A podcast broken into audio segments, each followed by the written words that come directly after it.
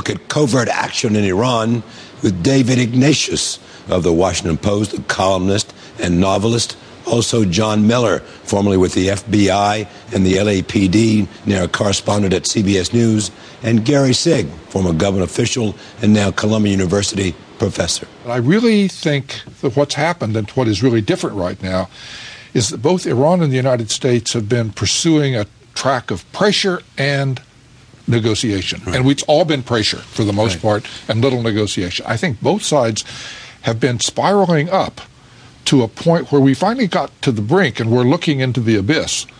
And both sides have said, you know, that's not a very attractive proposition. If we actually end up going to war, the costs are going to be incalculable.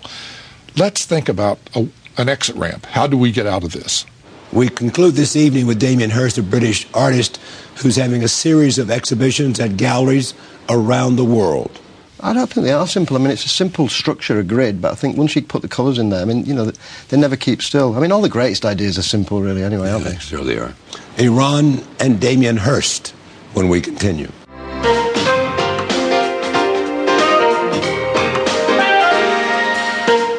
From our studios in New York City, this is Charlie Rose.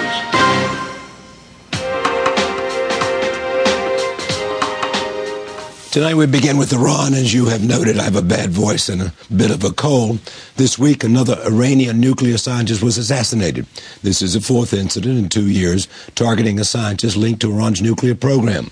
Iran has blamed Israel and the United States. Israel has not officially responded to the accusations. Secretary of State Hillary Clinton denied any U.S. involvement. I want to categorically deny any United States involvement in any kind of uh, act of violence inside Iran. Uh, we believe that there has to be uh, an, an, understanding between Iran, its neighbors, and the international community uh, that finds a way forward uh, for it to end its provocative behavior uh, end its uh, search for nuclear weapons and rejoin the international community and be a productive uh, member of it. Increased sanctions against Tehran, followed by the Iranian threat to shut down the Strait of Hormuz, have escalated tensions in recent weeks. Despite the growing economic pressure, Iran announced over the weekend that production at its second uranium enrichment plant is imminent.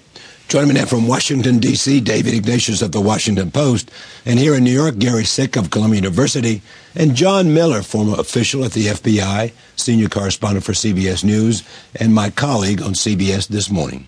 Uh, let me begin with David Ignatius. David, uh,